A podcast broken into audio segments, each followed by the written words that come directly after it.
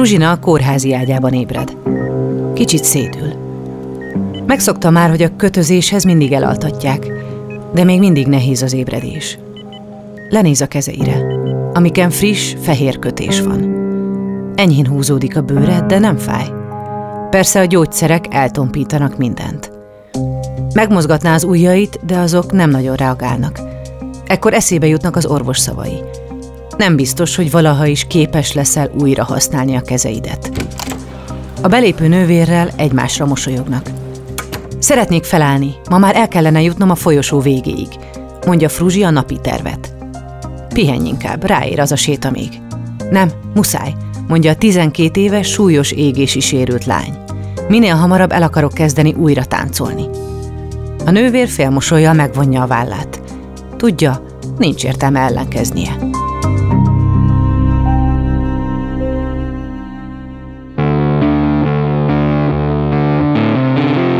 Lovas Rozi vagyok. Ez az Egyszer Lent. Egy podcast azokról, akiknek hatalmas pofont adott az élet. Megjárták a gödör mélyét, de sokkal erősebben másztak ki belőle. Ha azt gondolod, mindennek vége, jussanak eszedbe ezek a történetek.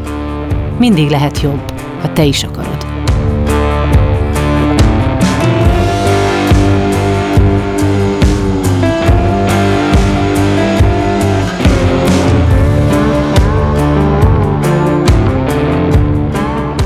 Ez az epizód Domonkos Fruzsina története, akit 12 évesen egy megmagyarázhatatlan gázrobbanás és az ebből fakadó súlyos égési sérülés kiragadott addigi felhőtlen gyermekkorából.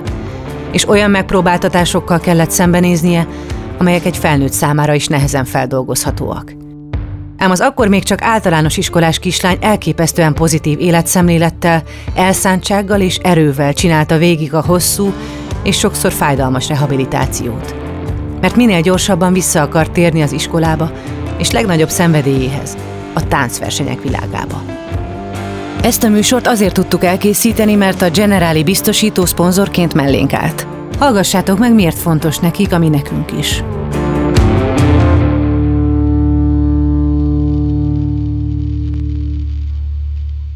A leggyakrabban a semmiből jön az a bizonyos pofon, ami a padlóra küld. Elveszíted a munkád, a társad, vagy a saját egészséged mondja fel a szolgálatot. Ahányan vagyunk, annyiféleképpen vagyunk rosszul, és annyiféle támogatásra vágyunk.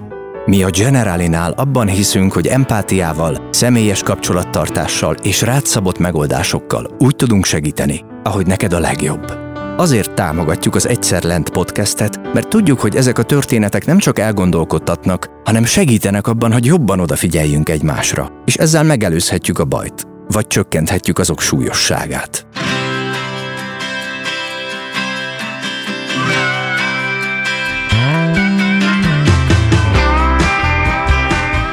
Ha létezik felhőtlen boldog gyermekkor, Domonkos Fruzsinái az volt.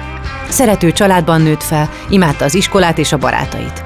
Négy évvel idősebb bátyja mellett igazi királylánynak érezte magát, Elkötelezett szüleitől pedig már a kezdetektől fogva azt látta, hogy a sikerhez elengedhetetlen a kitartás és a szorgalom. Igen, igazából kiskorom óta amúgy hát eléggé maximalista vagyok, úgyhogy általános iskolában kb. csak ötösön volt szó szerint, hogy még az ellenőrzőbe se volt rosszabb, de egyébként 12 éve kitűnő tanuló vagyok. Én mindig szerettem tanulni, mindig megtaláltam minden tantárgyba egy-egy részt, ami nagyon tetszett, úgyhogy így könnyen ment. A tanulás mellett hamarosan új szenvedély érkezett az életébe. Nyolc évesen bátyja egyik barátjának fellépését látva azonnal megtetszett neki a hip-hop tánc, és nem sokkal később jelentkezett is a Szegedi Ritmus Tánc és Fitness stúdióba, ahol már az első óra meghatározó élmény volt számára. Nem sokkal később elkezdett versenyekre is járni, és sorra hozta el az érmeket. Nem csak kihívásokat talált a táncban, hanem egy összetartó közösséget – ami az évek alatt élete egyik legmeghatározóbb része lett bármikor tudtam a, a táncba menekülni, és hogyha mondjuk rosszabb volt, akkor is én nagyon szerettem. Amikor bementem a táncra, a táncórára, akkor így mindent így hátrahagytam, és mondjuk nem azon gondolkoztam, hogy egy dolgozat nem úgy sikerült, vagy hogy mondjuk összevesztem a barátnőmmel, hanem akkor a tánc. Úgyhogy kiemelt néha így a hétköznapokból, és akkor egy ilyen, hát szinte álomvilágba kerültem be egy-egy óra által. Aha. Január 8-a egy tökéletesen idilli napnak indult. Fruzsi szüleivel, testvérével és egy ismerősükkel épp óriás palacsintát sütött gyálaréti házuk konyhájában, és vidámon beszélgettek.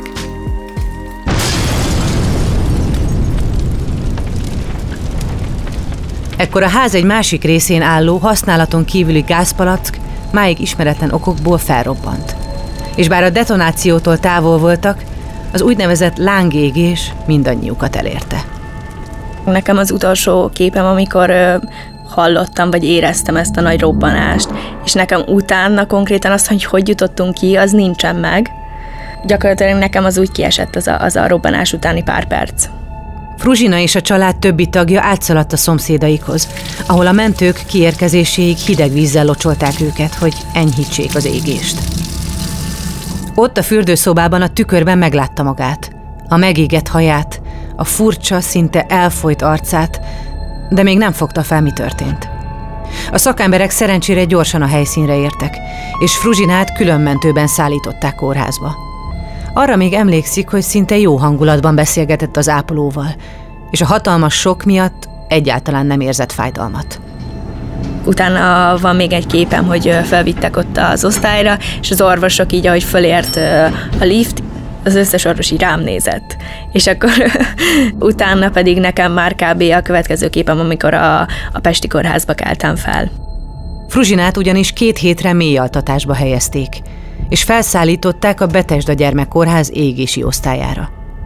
Mivel testének 40%-án szenvedett súlyos másod- és harmadfokú égéseket, ráadásul a légcsöve, illetve a hörgői is megégtek, az állapota életveszélyes volt tényleg élethalál között mozogtam, és napról napra változott az állapotom. Volt, hogy jobb lett, volt, hogy nagyon sokkal rosszabb lett, úgyhogy ott nagyon sok orvos dolgozott rajtam, és értem.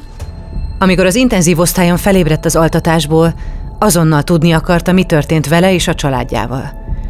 Szerencsére ekkor egy pszichológus és egy szociális munkás is jelen volt a szobában, akik elbeszélgettek vele. Ekkor tudta meg, hogy a többiek milyen sérüléseket szenvedtek. Például anyukájának és családi barátjuknak is bőrátültetésen kellett átesnie. Nagyon jól foglalkoztak velem, és igazából ezt nyilván elmondták, de hogy azért ezt így tudták, hogy hogy kell úgymond tálalni. Éreztem, hogy gond van, de úgy adták át, hogy jól vannak, és hogy így megnyugtattak. Biztonságban éreztem magam köztük. Bár Fruzsina állapota stabilizálódott, még komoly műtétek vártak rá. Több olyan hely is volt a testén, ahol a bőre képtelen lett volna regenerálódni, így máshonnan kellett azt pótolni. A combjáról levett egészséges szövetekkel fették le ezeket a területeket, ezután jöttek a folyamatos kötözések, az első időszakban naponta. Mivel elviselhetetlen kínokat okozott volna, a kötözés idejére minden alkalommal elaltatták, és erre az eljárásra még azután is szükség volt, hogy Fruzsina elhagyhatta volna az intenzív osztályt. Éppen ezért komoly fizikai fájdalomra nem is emlékszik ebből az időszakból. A kellemetlen érzések már inkább a gyógytornás terápiához kötődnek. Ezeket a foglalkozásokat már szinte azonnal a mélyaltatás után el kellett kezdenie. Egyrészt a hosszú fekvés hatásainak ellensúlyozására, illetve hogy minél hamarabb meginduljon a sérült szövetek regenerációja is. Eleinte ez csak apró mozdulatokat jelentett, de később már a cél az volt, hogy minél előbb elhagyhassa az ágyat. Amikor legelőször felültem, akkor tényleg szerintem három másodperc után éreztem, hogy jó, elég, elég, hogy nagyon szédültem. Úgyhogy az első például az volt, hogy mondjuk az intenzíven már felüljek, és tudjak ülni, mivel ahhoz, hogy átvigyenek a, a sima osztályra, ahhoz nyilván tolókocsiba kellett vinni, de hogyha nem tudtam volna ülni, akkor ez nehezen valósul meg. A sok gyakorlásnak köszönhetően szinte minden nap újabb dolgokra lett képes. Kiszállhatott a kerekes székből, egyre önállóbbá vált, ráadásul a napi több órás gyógytorna után még a korteremben is folyamatosan tornáztatta magát. Leginkább a kezeit, mivel nem volt hajlandó elfogadni orvosai véleményét, miszerint a súlyos égés olyan mélyen roncsolta a szöveteket, hogy többet nem tud majd rendesen írni vagy rajzolni neki lett igaza. Simán visszaeshettem volna a, a kezdő szintre, mert sokan egyébként nem csinálják, mondjuk hazaengedik őket, és akkor nem csinálják a gyógytornát, és, és bemerevedik a kezük, és utána nem tudják tényleg használni, úgyhogy én szorgalmas voltam, és mindig csináltam. Persze, bármennyire igyekezett pozitív szemlélettel gondolni a jövőre, voltak nehéz pillanatok is. Az egyik ilyen mélypontot akkor élte meg, amikor pszichológusával leültek, és pontról pontra átbeszélték, mi történt. Milyen az állapota, és mennyire fogja ez megváltoztatni az életét. De nyilván előtte is bennem volt, meg tudtam, hogy mi történt, de amikor így összeszedtük, akkor így ültem ott, hogy Jézus, hogy a 40%-a megégett a testemnek, és hogy és akkor volt ez a mélypont, nyilván akkor ö, sírtam, meg ö, összetörtem, de igazából mivel szakemberek vettek körül, ezért ezen elkezdtünk dolgozni, de már a legeleje óta, szóval hozzá már az intenzívre is jártak be, mikor még egyébként altattak már, mesélték nyilván visszamenőleg, hogy akkor is beszéltek hozzám, mert van ennek is nyilván egy pszichológiája, úgyhogy akkor így összeállt a fejembe, hogy fú, mennyi minden történt, és hogy, és hogy azért nyilván vannak meglátszódó hegek vagy sebek de egyébként nagyon jól kezelték ezt az ottani dolgozók, nagyon sokat beszélgettem velük, így bármikor igazából felmerült ilyen, hogy mi lesz, akkor, akkor megnyugtattak, és, és akkor meg tudtam őrizni a kis belső energiáimat, hogy jó, vannak kérdéses dolgok, hogy mi lesz, de, de most törekedjek inkább arra, hogy mi van most, és hogy mondjuk holnap mit tudok azért tenni, hogy jobb legyen. Tett is érte.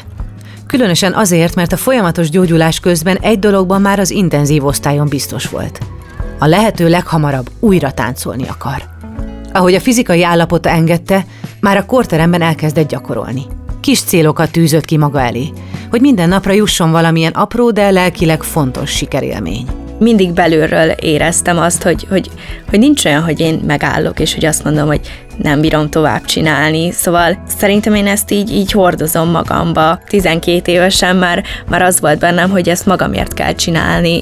Ebben az időszakban az égési osztályon nem volt hasonló korú beteg, így Fruzsina barátokat nem igazán talált. Ám ragyogó személyiségével gyorsan a kórházi közösség egyik kedvence lett. Úgy emlékszik, mindig mosolygott, még a kellemetlenebb kezelések alatt is. Minden nővére jókat beszélgetett, és az orvosok is szívesen jártak be hozzá a kórterembe. Akkor úgy érzékelte, nagyon gyorsan telnek a kórházi napok, hiszen a sok kötözés, a gyógytorna mellett rendszeresen találkozott pszichológussal is, de volt, hogy önkéntesek jöttek be hozzá kötetlen beszélgetésre. Ám a támogató környezet ellenére nagyon hiányzott neki a családja. Egy ideig a nagyszülei és budapesti barátok látogatták, de amikor átkerült a rehabilitációs osztályra, Fruzsina végre találkozhatott a családjával, akik már sokkal jobb állapotban voltak, mint ő, és lelkileg nagy lökést jelentett számára, hogy végre megölelhette őket.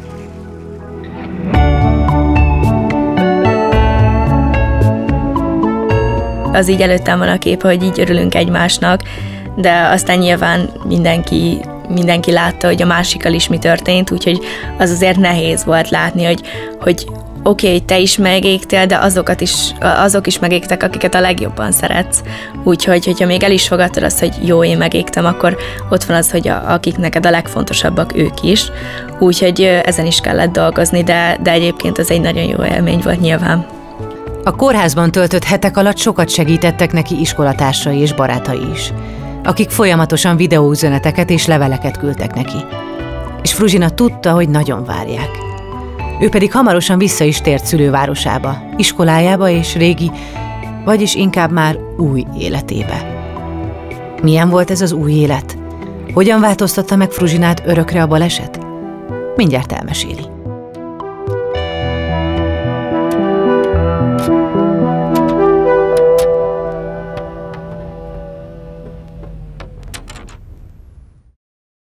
Mielőtt folytatódik ez az epizód, hallgassd meg a Beaton podcast ajánlóját.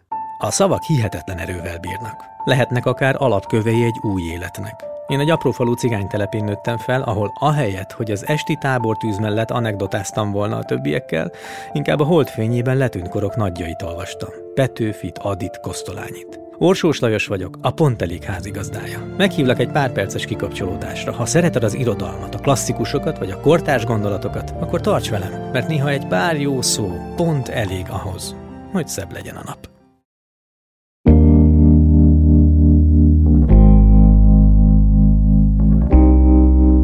Fruzsina a rehabilitációval együtt nagyjából két hónapot töltött kórházban, mielőtt hazatérhetett volna. Később már csak hetente kellett visszajárni a kötözésekre, a köztes időben pedig egy ápoló barátjuk segített a sebek ellátásában. Mivel története egész Szegeden ismerté vált, sokan, még szinte idegenek is nagyon várták. Rengeteg üzenetet kapott. Otthon végre találkozhatott azokkal a rokonokkal, akik nem tudtak hozzá bemenni a kórházba. És újra együtt lehetett a barátaival is. Őket is amúgy nagyon jól felkészítették az iskolában, nagyon sokat beszélgettek velük, hogy nem ez volt a téma, hogy mi történt velem, hanem tényleg, mintha így elmentem volna egy kicsit nyaralni, és akkor visszatértem volna. Régi otthonába még egy ideig nem mehettek vissza, hiszen a robbanásban lakhatatlanná vált. Ezért a nagymamájához költöztek. Fruzsina viszont elment megnézni a házat. Látta a lecsúszott tetőt, az udvaron maradt szétégett ruhákat, bútorokat, ami szívszorító érzés volt. Ám mégis visszavágyott a házba. Nagyon szerettem előtte is ezt a házat, és sokan kérdezik, hogy, hogy nem rossz el, hogy visszamentünk, mert egyébként visszamentünk, és egyébként nekem nem, nekem ugyanolyan kedves az a ház. A kollektív családi traumával is szembe kellett nézniük. Nem csak neki, mindannyiuknak. Ezért egy pszichológus közreműködésével leültek és átbeszélték a történteket. Az emlékezés mindenkit lesújtott, ám végre teret engedett a lelki gyógyulásnak is. Úgy tudtak felállni a beszélgetés végén, hogy lezárták a múltat, és inkább arra koncentráltak, hogy mostantól mindig ott legyenek egymásnak. Mire Fruzsit hazaengedték, a kötései egy részétől már megszabadult, és elkezdhette hordani a kompressziós ruhát, ami leszorítja, puhítja és szebbé teszi a bőrt, nagy mértékben javítva a kezdeti állapoton.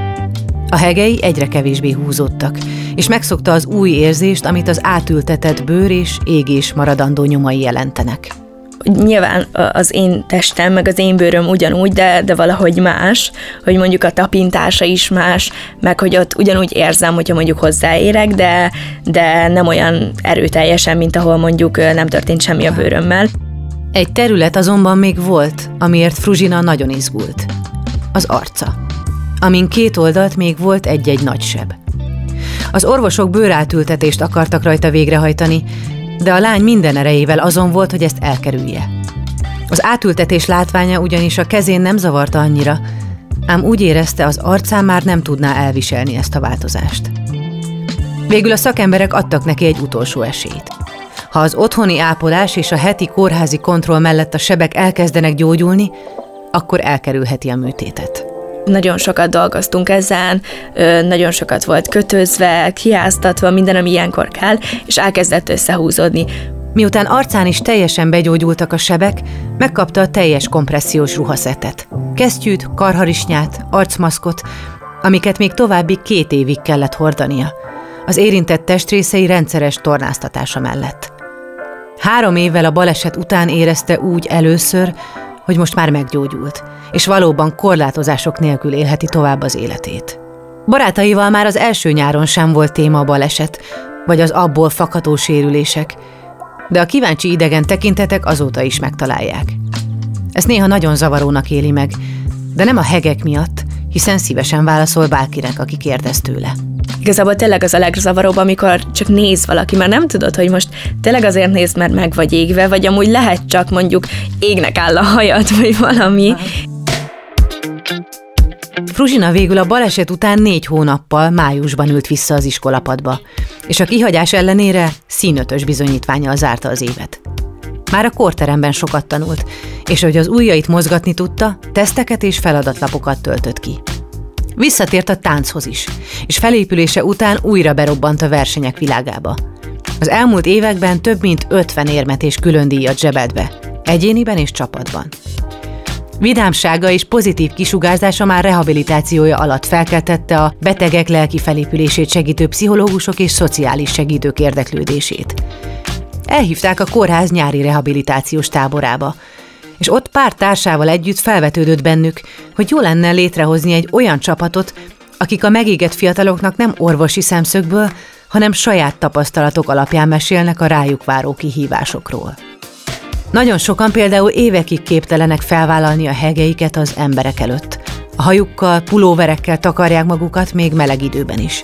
Fruzsina úgy érezte érintettként és kortásként könnyebben utat talál hozzájuk, mintha egy felnőtt adna tanácsokat. Szerintem itt a közösség ereje nagyon fontos. Az, hogy olyanokkal, mint például ebbe a táborban, olyanokkal legyünk, akikkel hasonló dolgok történtek, és, és lássuk egymáson, hogy, hogy hogy tudott kilépni. És én például nagyon szerettem mindig is beszélgetni az emberekkel, és elmondtam, hogy én mit, hogy csináltam, és ezáltal nyilván én is, ahogy kaptam a visszajelzéseket, egyre motiváltabb lettem. Éreztem, hogy, hogy hogyha tényleg mondjuk én ugyanúgy felmerek venni egy ruhát, amiből ki van a kezem, és ezáltal egy másik éget is, úgy lesz vele, hogy jó, akkor én se fogok pulcsiba járni nyáron is, akkor, akkor ennek van értelme tényleg, hogy erről beszéljünk, és ne egy tabuként legyen kezelve így az egész társadalomba maga ez az égés, vagy bármilyen más betegség. Nem sokkal később Fruzsina elvégzett egy kortás mentori programot is. Barátaival pedig készítettek egy kisfilmet az égéssel kapcsolatos leglényegesebb tudnivalókról, ami a Betesda Kórház Alapítvány YouTube csatornáján elérhető.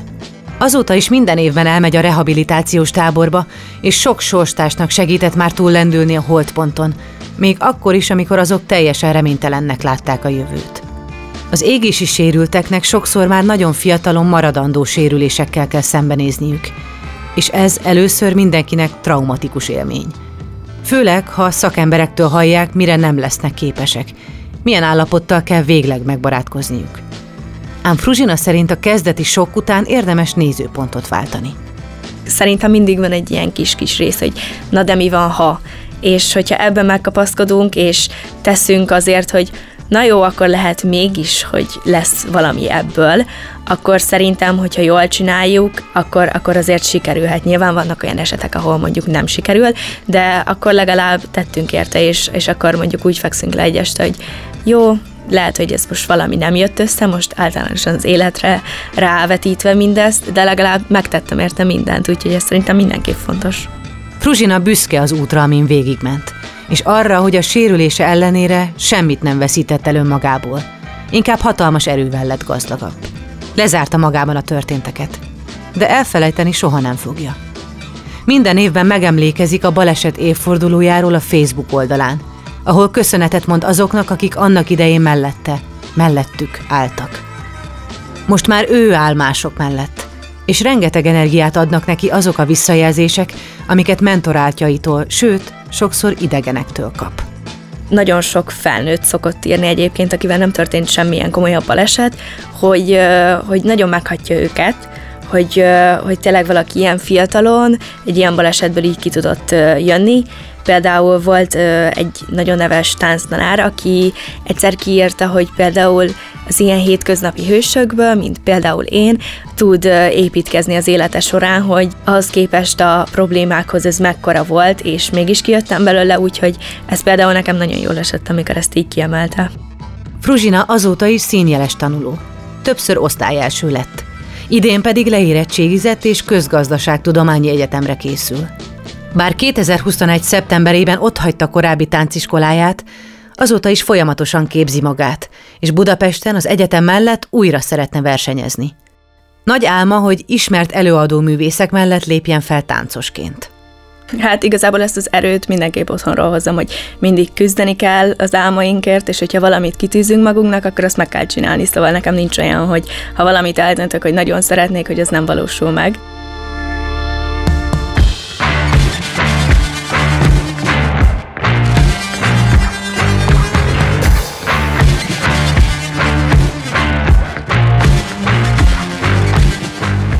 Az Egyszerlent podcastet hallhattátok. Azért indítottuk el ezt a műsort, hogy megmutassuk, minden veremből van kiút. Amikor a legalján vagyunk, lehet, hogy nem látszik, de tehetünk azért, hogy megtaláljuk.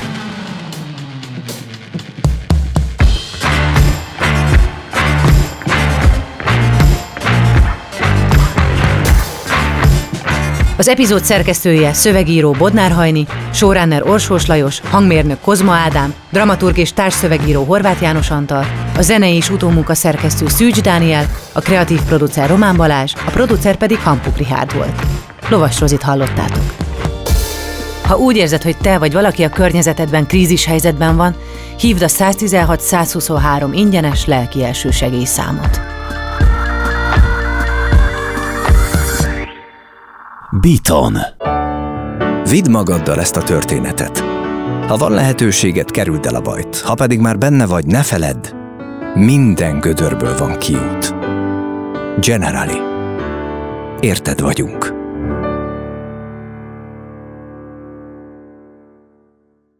Ha más podcastekre is kíváncsi vagy, hallgassd meg a Béton műsor ajánlóját.